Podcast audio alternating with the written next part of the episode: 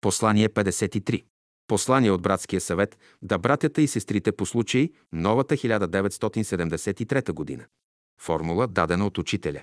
В Божия план е аз да раста в добродетелта. В Божия план е аз да възраствам в Божията правда. В Божия план е аз да живея в Божията истина. В Божия план е аз да цъфтя в Божията мъдрост. В Божия план е аз да озрея в Божията любов. Следователно, аз съм в пътя на истината и на божествения живот. Той право никой не може да ми отнеме. То е мое собствено право. Дето е Господ, там съм и аз. Новата година. Човек пътува в пространството 365 дни, обикаля около Слънцето на този чудесен космически кораб, наречен Земя. А какво иде към Земята през тези дни? Какво приема тя от пространството? Какви идеи, мисли, чувства идат от човечествата във всемира към нас? Човек не разговаря само с думи. Човек може да разговаря и без думи. Много видове говор има в природата. Светлината, багрите, звуците, ароматите, движенията, думите, мисълта. Всичко това е говор. Има какво да изучава човек. В живота влиза нещо ново. Човек трябва да го посрещне, да го приветства, да го приеме, както майката приема детенцето. Новото е, което подхранва всяко творчество.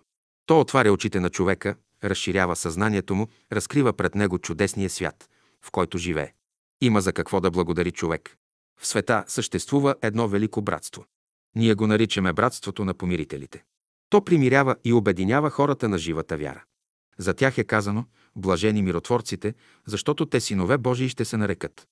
1973 числата показват какви сили работят през тази година. Това са строги числа. Тази година не е година за забавление, а година за сериозна, задълбочена творческа работа. Това е година на правдата. Добре е човек да бъде в съгласие с законите на правдата.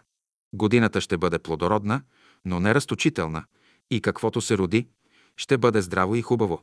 Валежите ще бъдат умерени, но редовни и навременни.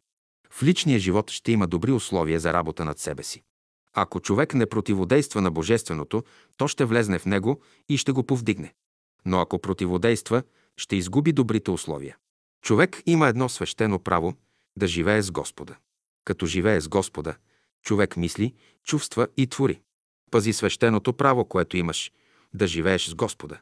Пази ревниво свещеното право, което ти е дадено, да живееш с Бога и никога не отстъпвай от това право.